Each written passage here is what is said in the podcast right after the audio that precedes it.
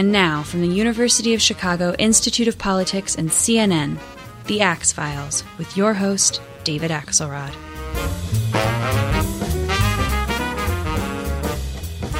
It's fair to say that uh, very few third party candidates have gotten uh, as much discussion, particularly among young people, for President of the United States than Gary Johnson, the former governor of New Mexico, now running on the Libertarian line. He came by the Institute of Politics at the University of Chicago the other day uh, to uh, meet with students, and we had a chance to sit down afterwards and talk about his career and his campaign for president.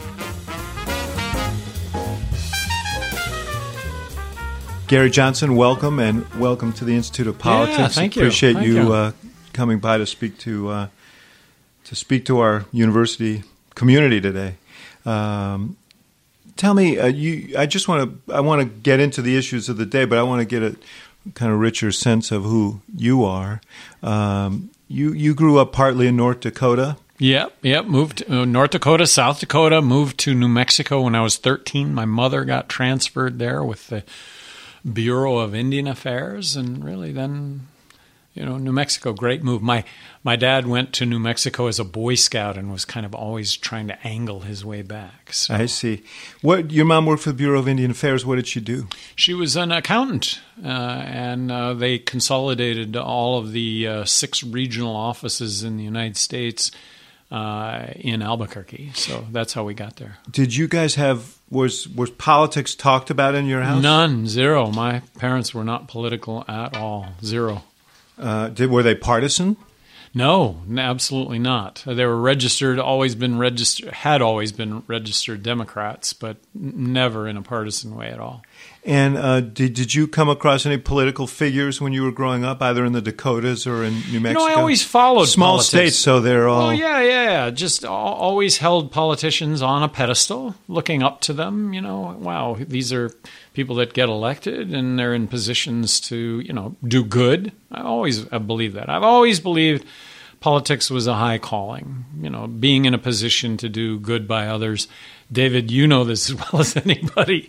I could get I could get people lined up for city blocks to tell you that I'm the scourge of the earth and that I'm not that I don't have anything to do with doing good, but that was the that was the intention. It remains the intention. Did you? Um, so in those early, as a as a kid, you say you had that view. Did you think of yourself as maybe one day going into public service, going into I politics? did. I did. I always I always thought that I that was something that I wanted to do. I came to an early uh, epiphany that um, I, I, got my uh, degree in political science, mm-hmm. and uh, getting that degree, uh, came to recognize that the number one component of getting elected is money.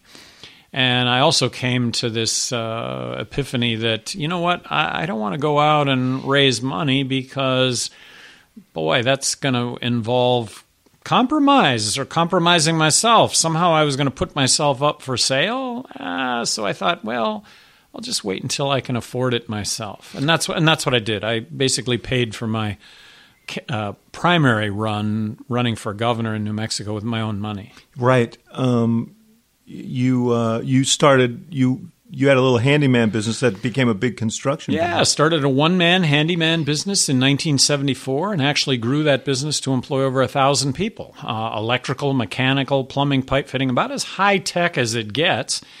Uh, American dream come true. Um, amazing what happens when you show up on time and you just do what you say you're going to do for people. What share share in the profits. That what did you learn? What'd you learn from that experience?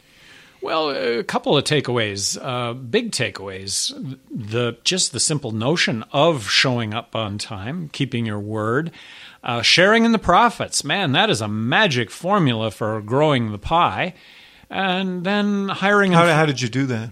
Uh, that we had that we had profit sharing. Uh, that I put it out there uh, from a formula standpoint. That uh, look, I'm all about uh, entrepreneurs. I'm all about promoting you and what it is that you want to do as an employee of my company. If you have an idea, um, why don't I bankroll it? Um, you will get a third of the profits, and I'll get two thirds of the profits. So you don't have to leave the company to be an entrepreneur. So you know, that was growing the profits, uh, sharing in the profits for everybody. So profit sharing for everybody. Uh, health care and benefits and all of that. Health care, benefits, all that. Now, of course, we grew into all that. If if that would have been a requirement from the very get go, I, I know that I would have never been able to grow the business as I did because it would have been completely prohibitive uh, to to to have started off that way.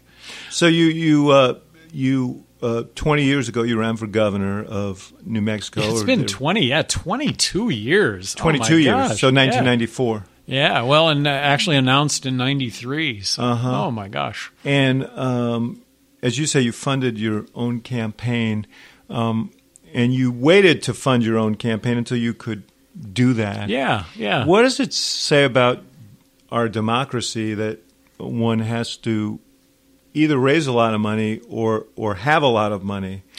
Well, one of the uh, you know people talk about um, you know limiting campaign contribution or that there should be public funding for campaigns. I think that when you limit funding, when you allow for public financing of campaigns, that you're really um, uh, advantaging uh, incumbents.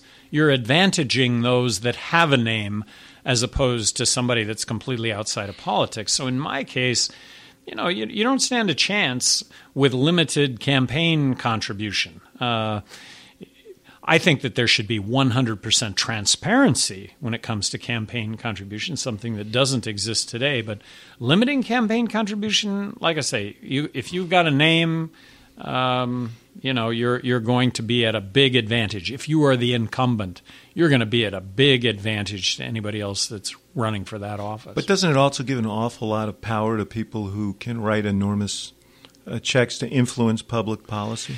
Well, haven't you found this is this has been my experience is whenever I whenever I see somebody with a lot of money sign up to run for political office, like a Donald Trump, for example, but we um, don't really know how much money he has, but we really don't. May. Right, right. Yes. But growing up, you know, you, would see community leaders that would uh, be running for office, and you knew that they had money and that they were spending money, and the campaign was just a disaster. So I think you can have all the money in the world, and if you're a disaster as a candidate, that you just don't survive. So you just don't think that money matters that much. It, it, it's the it's the main ingredient. But if you're if you don't have it as a if if you've got it as if you if you are a together candidate, if you're a genuine candidate and you have money both, you know that's that's success in When politics. you were governor, you you said you financed your primary, so in the general you you raised money. Yeah, but it was really just going to the mailbox and picking up checks. I mean, that came along with being the nominee. There was just an automatic I never asked for funds. I never solicited campaign contribution. Um, and I think because I paid for my own primary, I think that uh, it was viewed as well. Gee, there's no quid pro quo here. It's uh, it's contributing to good government. At least that's the way I viewed it. So, if you were president, you would you would advocate fewer and not more restrictions on campaign finances. I would advocate other than other than disclosure. Yeah, complete disclosure. So no yeah. limits on contributions, but full disclosure. Mm-hmm. Yeah, yeah, mm-hmm. yeah. So tell me about your governorship and the things that you are most uh, proud of there. Well, the thing I was most proud of is uh, I, I, campaigned on the notion of uh, look, I'm just going to bring a common sense business approach to state government. I've never been involved in politics before, so my pledge to you all as voters is is that I will put the issues that should be on the front burner on the front burner, regardless of the political consequence, because there is no political consequence. I'm not a politician. I haven't been. And so my my what I'm most proud of is that we did that. We really took it on. We took the whole thing on. We were not wallflowers. You name it. Uh, the hardest, the the biggest issues facing the state were always put on the front burner. You um, uh, you uh, one of the things that you it, crime was a huge issue in 1994, uh, and one of the things that you uh, I, I, you must have run on it, but you also passed a three strikes and you're out bill in I never uh, New signed, Mexico. I never signed three strikes, you're out. And if, um, I'm sure I didn't do that. Did you uh, sign any kind of determinate sentencing bill? What was your you were you were seen at least in what I, I read yeah. as an anti-crime yeah, no, no, candidate? Um, it, it, never got through the legislature. Uh, the Democrats controlled. I, I w- at that time, I would have signed that kind of legislation. Uh, you know, we we do uh, we do evolve, and I have come to recognize that. I, I wish I would not have supported that. Why? I, well, let me use the death penalty as an example. Uh, I was a supporter of the death penalty until I came to realize that uh, the government makes mistakes on the death penalty. Um, it it may be that there's a four percent error rate when it comes to the death penalty. Well, David, uh, naively, I just I didn't think the government really made mistakes. Well, when I came to recognize that, I reversed myself in office and um, and supported repeal of the death penalty. Did you apply the death penalty at all when you were there? I did. There was one case uh, that came up, and uh, as a result of that one case that came up, uh, where a person was put to death, he he uh, admitted to the crime, had long admitted to the crime. Uh, he wanted to be put to death. Um, I let that occur, but in in that happening, it was wave after wave after wave of those opposed to the death penalty. And I met with those groups, and it was in that whole process that I came to recognize um, the error rate that does exist.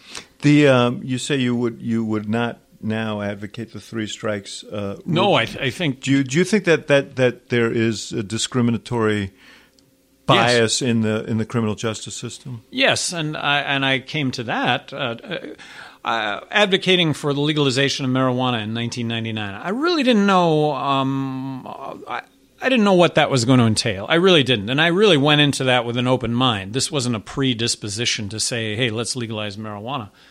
But when I uh, got into uh, the drug war, uh, there was this immediate recognition that if you're of color, um, you know, there's a much more likelihood that you will end up behind bars than if not. So, what I came to recognize was that uh, this three strikes you're out uh, legislation, mandatory sentencing legislation, disparagingly, uh, that's not the right word, but it, it just overwhelmingly these crimes were drug related crime, arguably victimless, nonviolent crime, uh, possession, sale.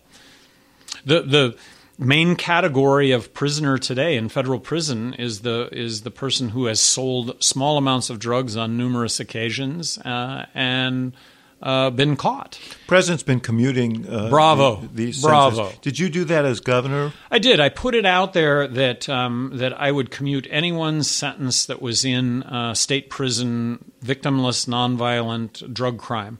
It was at that point that I came to recognize that that category of prisoner is in federal prison, uh, not state prison. State prison, you know what? There were other crimes committed, um, gun crimes, uh, violent crime.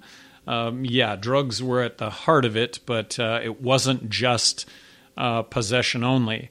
Uh, I did have a couple of high profile um, taking people out of jail and uh, because I, I said, look, show me show me the victimless, nonviolent drug offender behind bars, and I'll I'll take him out of prison. On this issue of legalization of marijuana, obviously we're on a campus. You got a big uh, you got a big rousing ovation when you talked about that. Uh, what what brought you to that issue? And I mean, I just want to get out on the table because it always comes up. What's your own experience with with with uh, marijuana? Well, I, I, have used marijuana. I have used marijuana throughout my life on various occasions. Uh, but um, I came to it from, uh, and I never used marijuana as governor of New Mexico because just, it was illegal. Well, no, just uh, uh, health and wellness is my whole thing in life. I haven't had a drink of alcohol in uh, almost thirty years. But you said you've been using marijuana throughout your life, so right. Well, so you know, first time I used marijuana, seventeen. I used marijuana through college. Uh, used it off and on. Then went on a long period of time where I never used it at all. And uh, after having been governor and I suffered a really bad accident, um, I started using it again. As a pain reliever? Or? Well, yeah, as a pain reliever, as a way to deal with literally being on my back for two weeks without moving. I, I, I had a burst fracture of my 12th T vertebrae in my back, and I was prescribed that I was to be on the floor, on a hard floor for three straight weeks. Yeah. So that so now, last question. Well, so can but- you but- see yourself in the White House uh, smoking a joint? No, no, and actually, I said that I would not do that. Mm-hmm. I, I think that um, first of all, I've always been an advocate, uh, you know, that you shouldn't be on the job impaired, and um, Because the president's on the job all the time. president's on the job all the time, and running for president um, is a twenty four seven job also. So. Um, Five months ago, somebody asked me, "Well, when was the last time you used it?" Well, the truth. I've been really well served by the truth. So, five months ago, that answer was, "Well, two days ago, I I consumed." Well, that was five months ago, and I made a pledge. Look, this is a this is a full time job, and it wasn't before that Aleppo thing, right? Uh, that would have been a handy e- explanation for the whole thing. that would have been a, that would have been a disqualifier, I think, in a big way. But you you asked me what motivated me with regard to marijuana. It was the recognition that half of what the state was spending on law enforcement, the courts, and the prisons was drug related. And what were we getting for that? Well, and then it was starting off with, uh, well, gee, I guess I better start off with uh, taking a look at Holland and the fact that they have just rampant, because they've essentially decriminalized all drug use, that they've got, you know, horrible crime, they've got horrible addiction rates.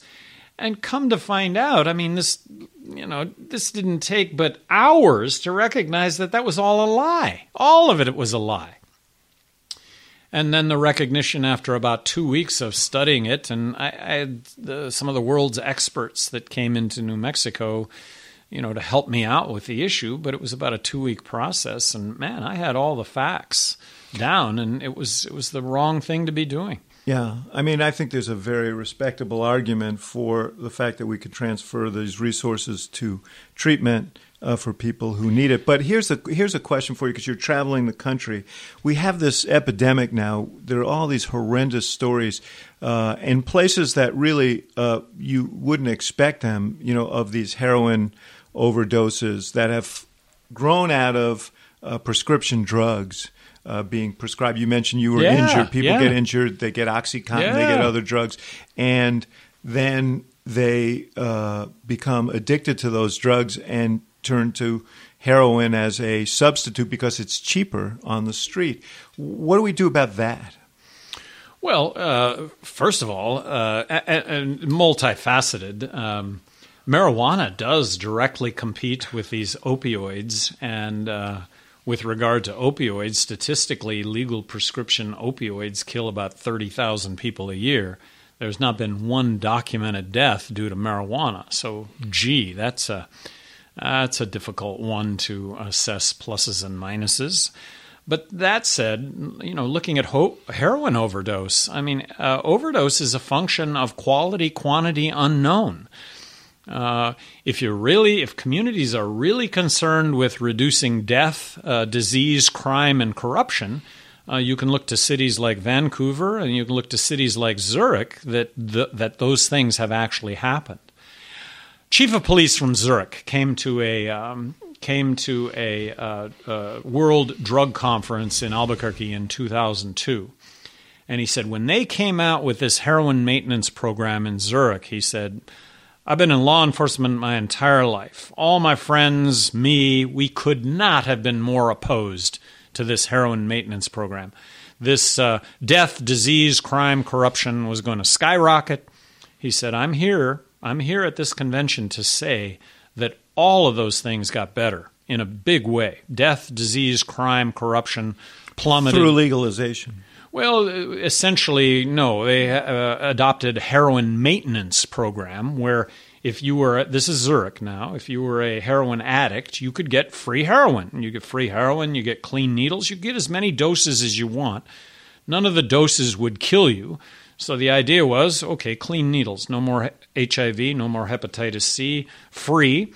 So no more crime, no more prostitution involved. Um, Who administered the program? a city of Zurich. So government administered the program. Government uh, administered And the is it your suggestion that that should happen here? That government should I- administer a program like that? Well, if if uh, if cities are concerned with uh, I mean, this is not lo- this is not, of course, limited to cities. This is we see it all through rural America is where it's been the most significant. So it would have to be a broader policy than just individual cities, wouldn't it? Well, I, I, think that if individual cities, and not one individual city in the United States has taken on a program, for example, I mean, if you really care, we have the most effective policies in the world for killing heroin addicts. We do. Uh, if you're really concerned about uh, heroin addicts um, uh, living, as governor of New Mexico, I signed legislation allowing for needle exchange. You know, uh, and HIV and hepatitis C dropped dramatically as a result of the needle exchange program. Because now this problem is less about dirty needles and more about, the, as you say, the, the, the, nature of the heroin so, mixed with so, fentanyl yeah, and other yeah, well, killer drugs. So, if communities were really concerned about this and really wanted to prevent these kinds of deaths, cities could set up and, I, and, David, this is not a federal program. I'm not advocating a federal program here whatsoever. But if Chicago were to set up clinics that you, as a heroin addict, could come in and get your heroin tested uh, without fear of uh, criminal uh, uh repercussion, um, we'll test it for you and we'll determine whether it will kill you or not.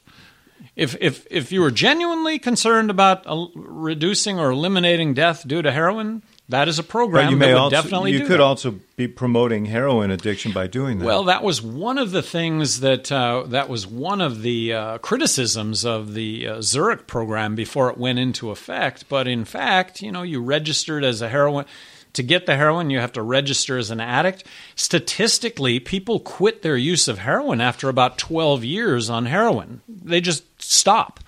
But in the in this country, um, heroin addicts don't live 12 years. They, there, they die of overdose, they die of HIV, hepatitis C. There are federal, obviously, federal drug laws. Federal government uh, has a, a, big involvement in in this.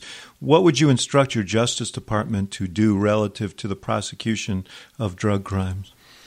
Well, uh, first of all, when it comes to marijuana, uh, I would deschedule marijuana, and that's the only drug I'm advocating. By the way, I, I, I, advocated the legalization of marijuana in '99. Yeah. I am only advocating the legalization of marijuana. When you then go to other drugs, I think when we legalize marijuana, we're, we're going to take a quantum leap as a country uh, uh, to to the understanding of drugs as a health issue rather than a criminal but justice if, I'm following up on the thing you said before. If if people can go to clinics and get heroin, then the assumption is that, and as you say, they won't be prosecuted. That the federal government would have to be uh, in some way approving of those arrangements. Yes, well, and I would I would um, do everything in my power as president to accommodate those kinds okay. of arrangements. I'm not advocating that as a federal program. But uh, just very quickly on marijuana, uh, as president of the United States, I would de- I, I, I would deschedule marijuana as a class one narcotic marijuana is going to be a state's issue, just like alcohol. I mean, there are still dry counties in this country Mm-hmm. Uh, Let's take a quick uh, break and we'll be back with Gary Johnson. We're sitting on the south side of Chicago right now, uh, and you made a presentation to these uh, students. Um, and uh, among the, the, the many issues you talked about was not gun violence, but Chicago has a major problem with gun violence, as many urban areas do. But in Chicago, it's been very uh, severe. Uh, what would you do as president, or is there anything you think you can do uh, to reduce that gun viol- that that level of gun violence? Well, um, I, back to Chicago and back to the way that I think constitutionally this country was meant to perform, and that it would actually perform a lot better if it wouldn't be Washington top down if it would be Chicago actually going off and embarking on their experiment on how to make things better, and other cities would emulate. But, Governor, you know, here's the, the issue. Half the guns that are used in crimes here come across the border from Indiana, where there are very lax gun laws. So there are m- guns bought at gun shows in large numbers, and then they're sold on the streets of Chicago. So it's not really. It's not merely up to the city, is it? You you you don't live in an island. Well, no, but uh, I would imagine that the example that you're pointing out is not unique to Chicago. I imagine that situation exists in many places in. Although you know, you look at a city like New York, where gun violence is actually lower, uh, and they're surrounded by states with rather strict uh, gun laws. And you know, so if, if you're if you're if we're doing deductive reasoning, but the, but if there were a federal if there were federal laws uh, relative to guns, wouldn't that be helpful? Uh, you know, I, I'm open. Never say never. Uh, I mean, uh, that's what um, that was my pledge, uh, having been governor. Is But you've basically taken a position against you. You don't support, for example, back, universal background checks. well, just that universal. I wouldn't. I the the the problem is is that um, there are sitting members of Congress that uh, are on the no fly list.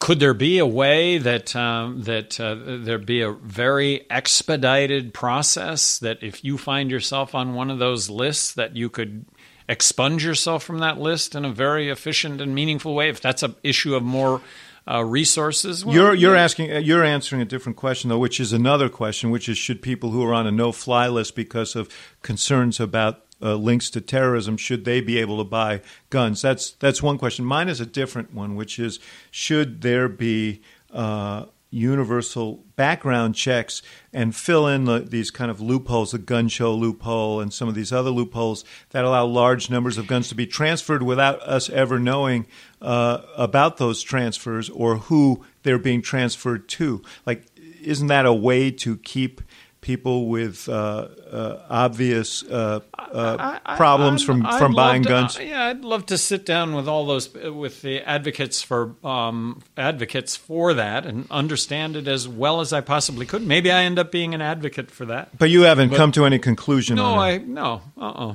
When you were governor, did you not face any of these issues?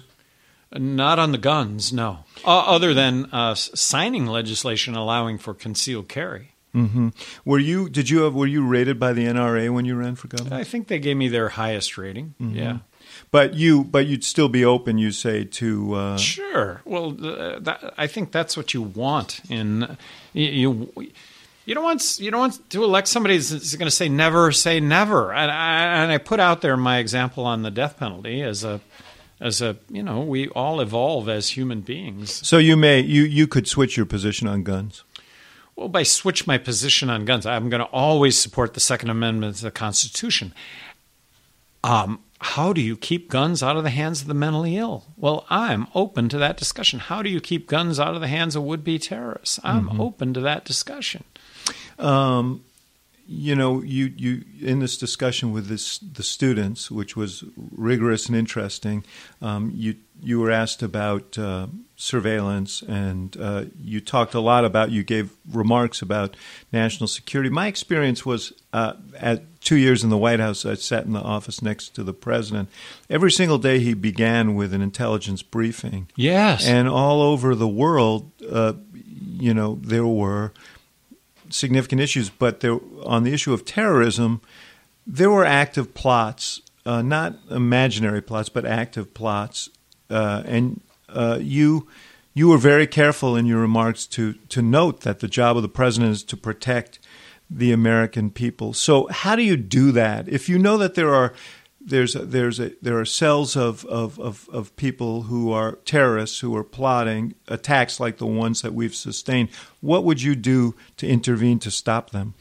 Well, so you are the first person, and uh, with the proximity to the White House, you are the first person with that kind of proximity. You're you you just now closest proximity to telling me that this is actually what was transpiring between the NSA and the President of the United States. I wish I were getting national security briefings right now because all I can do is just guess uh, as to as to what those briefings entail. Um, and but, I, but surely you know that there there are, that terrorism has been a Well, certainly terrorism front burner, yes, but what are the specifics? I would love to know. Um, and can you share the specifics? Well, I think that there are things that are, are, are publicly known that, that uh, we, we've had um, uh, terrorist uh, leaders that uh, Al- Awlaki and others overseas who, who were connected to terrorist acts here and in, in, in real, in direct and indirect uh, ways. Uh, that was what occasioned uh, the attack that took him out.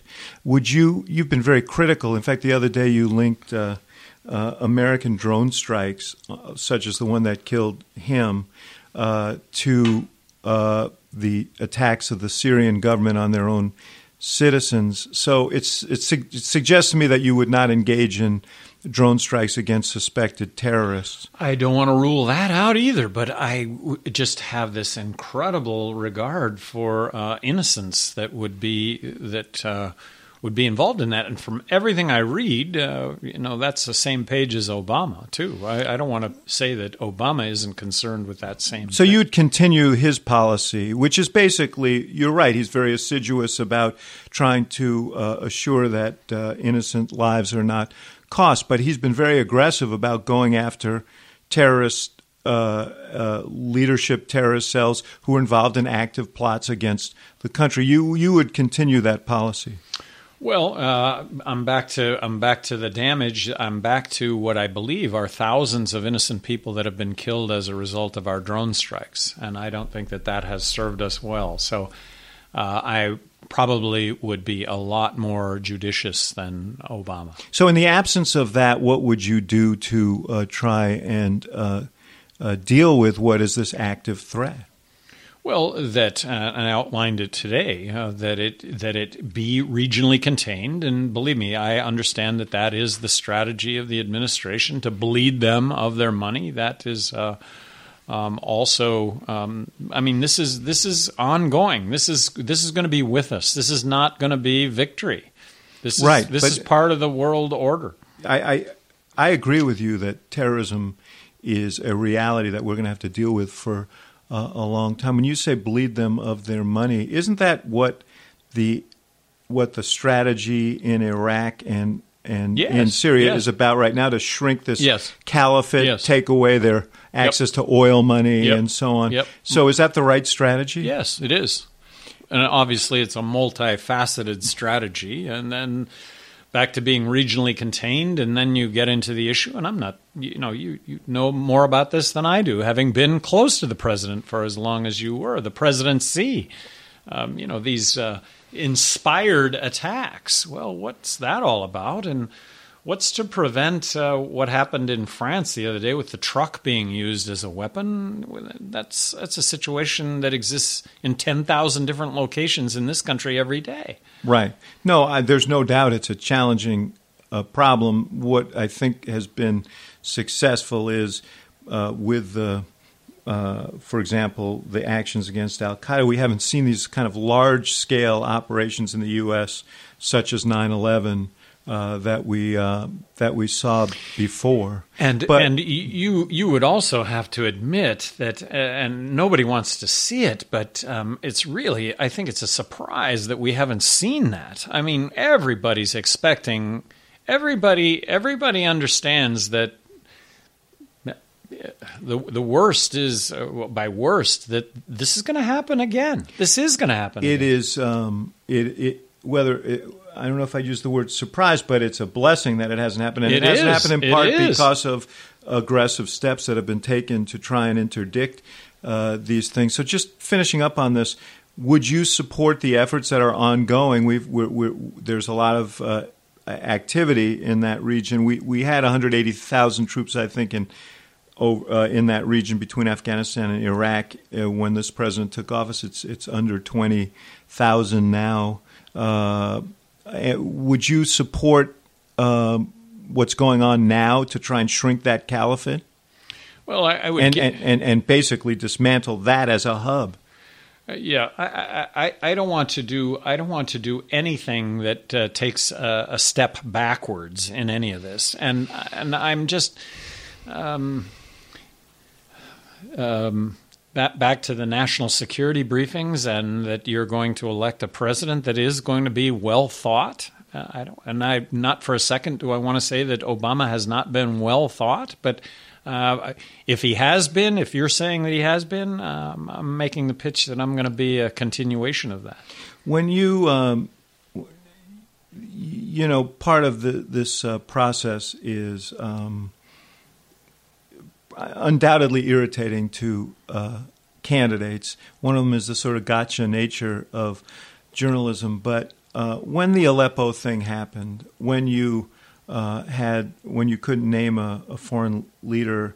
What happened? Wait, foreign, a foreign leader, leader, who you who admired, you respect, who and, you and here it is a week later, and I still can't do it. Is that right? There's nobody in the world that you admire. Well, you you start naming names, and then all of a sudden, You're oh, afraid gee, of hurting here- someone's feelings. Well, no, no, no. that uh, well, you know that here's what's on their resume.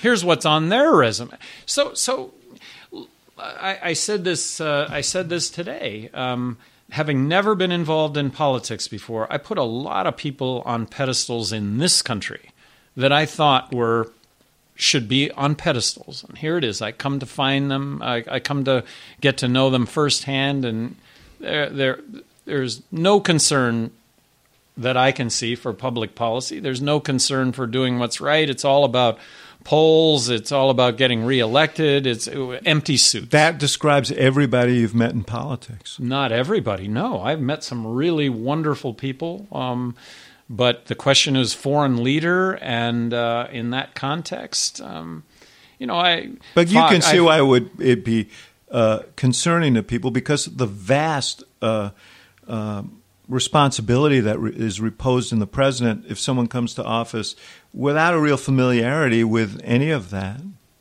Well, that's that's an un the the foreign leader thing. That's that's an unfair rub. Uh, Aleppo, that's fair. Mm-hmm. That's fair. One thing that struck me was you said, "Well, I'm having an Aleppo moment," and a lot of people said to me, "Gee, he shouldn't really be joking." No, I shouldn't that." have. I shouldn't have. Uh, you know, that's a the humor is is uh, is is is leaving in a really big way. Also, Uh-huh. it really is. Um, I subject myself to probably six hours a day of of uh, no filters on the interviews that I do, and I've been doing this now for probably about five or six months. Uh, and um, I recognize that it's different for Hillary and it's different for Trump. The, the questions are prepared; they know what's going on. They talk to friendlies. Uh, and for me, everybody's a friendly. I mean, it's it's open game. I'm running for president of the United States. Look, 90% of people don't know what Aleppo is, but 90% of people aren't running for president of the United States. I am, and there's no yeah. excuse. You said today to these kids uh, that uh, you would honor all of America's agreements and and treaties because it came up in the context Yeah. of uh, of NATO. Um, what what about the Paris Agreement on climate change, which uh, commits the country to very significant uh, uh, cuts in carbon emissions over a period of time? Well, if we're the ones, um, without knowing, without looking at it, without having the staff to actually, you know, assign somebody to tell me what's in that document, um, how is China? Uh, let me just be a skeptic here. How is China ever going to? Uh, uh, conform to that. Maybe maybe they will, but if we're going to take the lead in in the Paris Accords and uh, will result in a loss of jobs because we're going to take our carbon to a, much, a level much lower than China is. I, I mean, I, I just question: Is China going to be on par with us for the same amount of? Car- uh, they're going to have to reduce their carbon emissions uh, by percentages as opposed to loads. Yeah, well, I mean, they, they, they've they've signed on to uh, uh, the same agreement, so they're going to have to develop the same uh, plan that would reduce proportionally their uh, their emissions as well. And of course, we're the two largest uh, emitters, the U.S. and China, in the world. I don't see how you solve the problem Well, without. Isn't India? Uh, They're in there. I- India, India, and China aren't those the two biggest? well, I emitters? think we, we are we are among them. we're we're sixteen. Yeah, we're sixteen percent of the of the carbon emissions. uh, so. Uh, I just, I just, uh, I, I would just look at it simply from the standpoint of fairness. But we have this agreement, uh, and you said you stick to this agreement. So you're saying it, you, you, you, if the if the Chinese stick to their agreement, that you would stick to yours. Well, I was speaking specifically about um, foreign policy. I was speaking specifically to NATO and No, no, but I'm mili- asking about the military. Paris No, agreement. no, and, and this is a different Right. So that was not what I was answering. Uh, I, I don't know if I would honor uh, the Paris Accords from the standpoint uh, if we're out in front on this, uh, ca- carbon doesn't have any boundaries. If we're out on front, uh, out in front on this, and it results in fewer U.S. jobs, no, I'm not going to. Uh, I'm not going to put us in a position of losing U.S. jobs to comply ahead of everyone else. You, uh, when you were a, when you were a kid in college, you said you were exposed to uh, libertarian uh, material, and, and that's when you realized that you were a libertarian. What about it appealed to you? Well, just uh, smaller government, um, individual choice, always coming down on the side of uh, individual choice. That we they they talked about uh, in this little pamphlet. They did talk about drugs and marijuana and. Uh, um, for, uh, freedom, uh, taxation, uh, that ideally, you know, user fees could be applied to everything it is that you do. Well, I get, I get the theory, but it makes a lot of sense. Mm-hmm. the reality. Um, I mean, I've always said that the the best example that I can think of of a, of a libertarian tax is the gas tax. Of course, that that's been hijacked also various states and the federal government. Not that not all the money collected from the gas tax actually goes to infrastructure, but if it did, and most of it does, that, that's a that's a great tax because.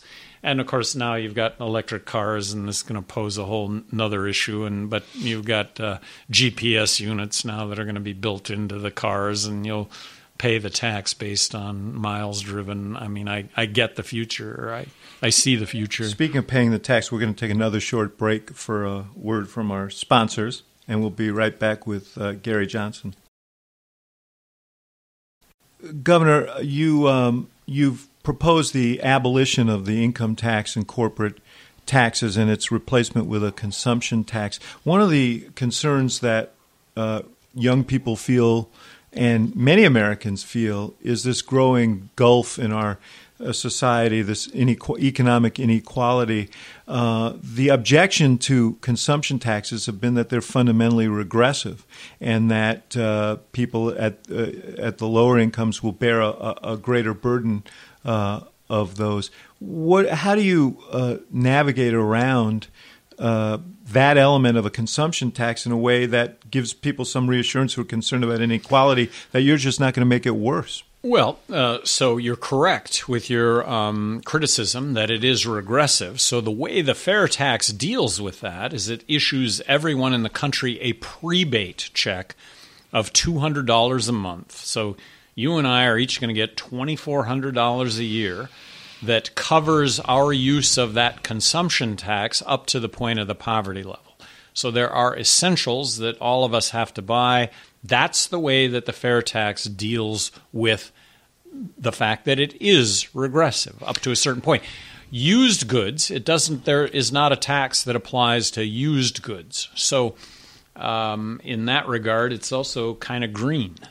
We uh, uh, we've gone through a period in which enormous amounts, uh, as the economy has grown, it's grown uh, in a uh, asymmetric way, and uh, a lot of the gains, the vast majority of the gains, have been among upper income uh, people. Isn't there an argument for progressivity? The notion that people who are doing fantastically well can afford to pay a little bit more. Well, uh, I'm I'm in the camp that, that that's a hard one to parse. Um, I'm in the camp that you can though parse not giving them advantage, and that there is advantage that exists. That governments for sale, government picks winners and losers. I cited the EpiPen as an example. I think that uh, at the root of one supplier is the government. And by the way, uh, that just harkens back to this campaign finance issue. The pharmaceutical uh, companies are enormous uh, yeah, donors yeah. and lobbyists in Washington, and you, you say that um, you would support uh, allowing importation of pharmaceuticals from Canada, uh, presumably other places where the pharmaceuticals which, are. Which would last about two days. That importation would last about two days before U.S. manufacturers would fall in line. Why do you think that that hasn't happened? I imagine it's a political contribution and uh, um, that its roots are cr- uh, crony capitalism. So, if we have these unlimited contributions that you advocate, doesn't that just empower interest groups like the pharmaceutical companies to uh, to leverage that kind of influence to stop common sense reforms like the ones you're talking well, about? And how would a, a President Johnson overcome that? Well, that it would be transparent, uh, and that um, doesn't everybody know the pharmaceutical companies uh, are very I active? Think so. I donors mean, and lobbyists. What reading the other day that they're one of the number one contributors to the AARP. That's why the AARP hasn't taken this on.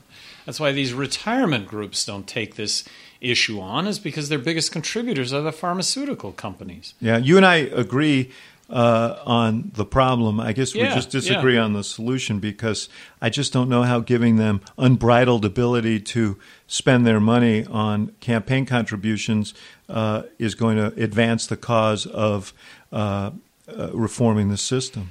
I guess you're just going to have to elect Johnson. Uh, that's the Johnson answer. in there. That's the answer. That's the answer because he's just above reproach.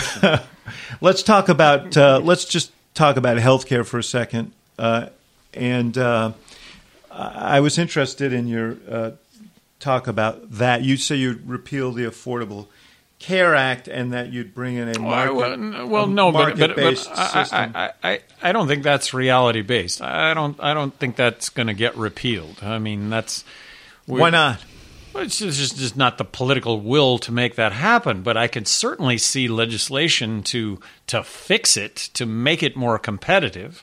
And uh, you know, from a certainty standpoint, look, I'm going to sign on to anything that'll make the healthcare industry more competitive, lower prices, uh, better healthcare. Here's one of the pro- here's one of the problems with healthcare. It's not like other commodities. Uh, one of the one of the problems that the Affordable Care Act was aimed at solving was the fact that, for example, insurance companies would not insure people with pre-existing conditions. They wouldn't do it for good business reasons, which was that it's more expensive to care for people who have potentially serious illnesses. So, uh, how do you, in in your in your vision, uh, vision of a healthcare system, how do you compel insurance companies to do what is uh, in not in their best interest.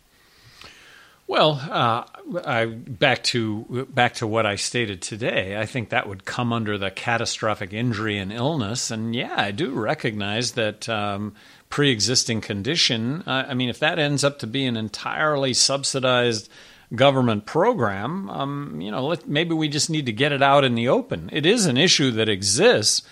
Um, and I think that we can. Do you think every. American should have health coverage? I mean, should that be uh, the right of every American? Well, uh, before the Affordable Health Care Act came into existence, no one in this country was going without health insurance. Uh, it was getting it was getting paid for. A leading source of bankruptcy because you know you're saddled with a debt that you can't pay. Uh, but well, uh, well, hospitals were also absorbing a lot of yes, it because yes, people yes. would go to emergency rooms who didn't have insurance, and hospitals would be forced to cover them. One of the big supporters of the Affordable Care Act are are healthcare providers like hospitals who don't now have to bear the burden that they did before. Well, so when I was governor of New Mexico, a little bit of a cul-de-sac here, David, but yes. when I was governor of New Mexico, I had a health insurance policy as governor of New Mexico. What if we give everybody in the state that's on Medicaid, what if we give them my health insurance policy? Would we actually save 25%? Yep, that's what we did. Simple as that sounds. You uh, said in this discussion with the kids that what you would what you envisioned was that there would be specialists that grow. So, uh, and one of them you said was gallbladders blog gallbladders.com or gall, gallbladders are us. Gallbladders are yeah, us. Yeah. So it got me to thinking if you were having a gallbladder attack, what's the log- what is the likelihood that you're going to be uh, going online and and and, and None. researching zero. zero. You're going to go to the emergency room, and that's what you do today, regardless, and that's going to be unchanged. Right. But so you, you may I'm to just go trying to to understand your you may you may go to emergency room, uh, our, our our us where you know the you you you've recognized ahead of time that there is an emergency room in town that has the best results for the whole range of everything that deals with emergency rooms. Are there any? Do you think there are any? Uh, any? Is there any dimension, any part of our society that uh, the where the market just won't work? I can't think of one. Can you So think everything? one? Yeah, healthcare is one of them. I don't think healthcare, the healthcare, the private healthcare system. Uh, works particularly well without any uh, intervention, which is why we had 50 million uninsured people before uh, the Affordable Care Act, and that number was getting larger uh, every year. So, because the the impetus for insurance companies wasn't there. Now, a bargain was struck, which is they'll get a larger market Well, see, uh, in I- exchange for covering everyone, including people with pre-existing conditions. See, and I would argue that Medicaid and Medicare drive the entire uh, healthcare market. That pricing is was based on Medicaid and Medicare reimbursements down the line, and that that uh, that healthcare is anything but. It's it's an absolute. It's a So it's you a would, government program as you- it is. Would you dismantle the government-run healthcare programs? Well, look, I, In, in a perfect world, is that what you would like to do? In a perfect world, I would like to adopt uh, genuine um, market reforms that would result in better health care and lower prices, which So- I think is competition. Ultimately, that's competition. So no government programs, but private concerns competing. Private concerns competing, allowing for better goods, better services, lower prices. Um, when you you you you came to this libertarian awareness when you were uh, a young man, what caused you to run as a Republican for uh, governor? I went uh, first. I was deci- uh, first. uh, Which party am I going to run for? Democrats, uh, Republicans, and I actually went to the Libertarian Libertarian meeting, monthly meeting in Albuquerque. And it took me about two minutes to realize that there's no way that I was going to get elected doing this. I was a re- registered Republican at the time, and the reason I was a re- registered Republican is my belief in smaller government. That government does take too much of my money. I, I can better spend my money than the government, and so ran as a Republican. And when I- you were governor, did you support, uh, for example, did you? I know you. I guess you endorsed George W. Bush in 2000. I was the only governor, only sitting governor in the United States to not endorse him in the primary. Um, I did in the general election, but I was the only governor that didn't do it in the primary. And uh, did you support him in 2004 as well? I did, but I was out of office and I was never called. I mean, I voted for him. So when you say support, um, was there ever any? Look, I was kind of the pariah. I was the guy that wanted to legalize pot. Um, you know, there was a there was a stiff arm. I, I was not a sought after recommendation for anybody in the Republican Party running for office. What the reason I ask you is because he, you know, obviously there was an intervening event, which was the uh, decision to invade Iraq. Did you support it back then? No, no. I said at that, and I've always been a fan of the Cato Institute. So I was out of office when all this was, when all you know, when the I just left office, and there was all this buildup, and uh, what Cato had to say regarding it was was, and I said the exact same thing. So I was asked about it, and I just gave him the verbatim. Cato response, which was no, let's not invade Iraq. Uh, we have the military surveillance capability to see them roll out any weapons of mass destruction. We can deal with it. If they do that, if we go into Iraq, we're going to find ourselves in a civil war in which there will be no end. That was the lines I delivered right after I left office on what do you think about Iraq? And um, you've been pretty tough on Hillary Clinton about her vote in favor of of that. Uh, and yet you voted for George W. Bush in 2004, who actually acted on the authority that he was given by the Senate. So you didn't feel it was uh, disqualifying for George W. Bush, but you feel like it's disqualifying for Hillary Clinton. Well, in this case, I am running, so there is a there is an alt, in this in the case of Bush. You know, he's running against Kerry, and uh, well, who do you vote for between those two? I voted for Bush. Um, right now, I think that You're going to to vote for Johnson, huh? Yeah, I am. I, I am. The um, uh, the election of 2000 uh, was pretty fateful uh, at the end of the day because um, whatever you thought of Al Gore, unlikely that he would have gone to Iraq. I mean, I think that's he's made that clear, and I think it's fairly clear that he would not have. He obviously was a huge, and you may have a different view on this. It seems like you do from the huge supporter of uh, uh, doing something about climate change uh, aggressively. Um, uh, and he opposed the major tax cuts of the Bush administration, which I bet you thought were, you supported based on mm-hmm, your own mm-hmm, mm-hmm. Uh, your own experience. But he lost by 537 votes in the state of Florida, largely because 90,000 people voted for Ralph Nader. It was a very small percentage, but it tipped the entire election. Do you have any concern no, about tipping the no. election one way or the no, other? No, no. So you think there's a that they're basically equivalent, Hillary Clinton and Donald Trump? Well, look, I'm leading among independents. Uh, I'll bet on election day I'm leading among um, millennials, or if I'm not, you know, Hillary's got a billion bucks. We got 10 million bucks. I mean, it's amazing. Really, it's amazing. Um, no, but I, am not. I, I, I understand mean, all giving, that, but I'm, you I'm, don't. You don't believe you're going to win the election. I mean, re- well, realistically speaking. Real, realistically speaking, you know, anything can happen. Uh, Highly but unlikely. You wouldn't bet the uh, Johnson, the last Johnson family dollar on this. I'm. I am right now. No, I, I, I'm, I'm giving people a first vote. Uh, I'm not a protest vote. I'm the first vote. Independents, young people, but but but, it, but, but it's highly highly likely looking at the polling that someone else is going to win. I guess my question to you is: uh, Do you see uh, Bush? Your your running mate said he's going to address himself only to Trump because he's concerned about Trump. Bill Weld, former governor of Massachusetts. Uh, but you you don't feel that way. You You know, I've never been a rock thrower. Also, I don't know if you know this. I, I, I did not mention when I ran for governor of New Mexico two cycles. I did not mention my opponent in print, radio, or television in two cycles. Didn't mention him.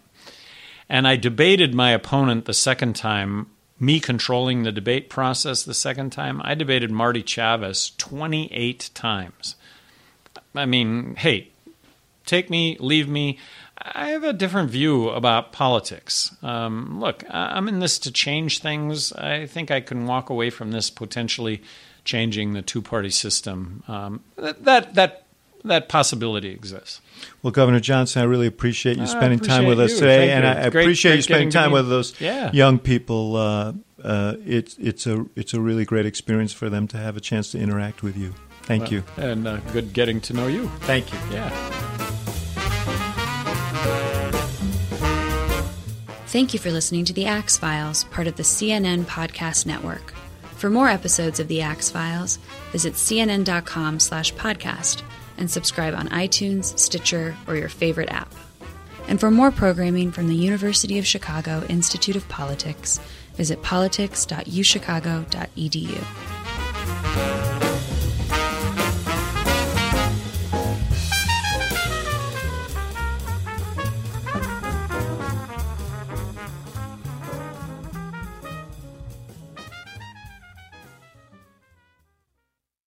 Quality sleep is essential, and that's why the Sleep Number Smart Bed is designed for your ever evolving sleep needs. So you can choose what's right for you whenever you like. Need a bed that's firmer or softer on either side? Helps you sleep at a comfortable temperature, quiets their snores. Sleep Number does that. Sleep better together. JD Power ranks Sleep Number number 1 in customer satisfaction with mattresses purchased in-store. And now, save 50% on Sleep Number limited edition smart beds for a limited time. For JD Power 2023 award information, visit jdpower.com/awards. Only at Sleep Number stores or sleepnumber.com.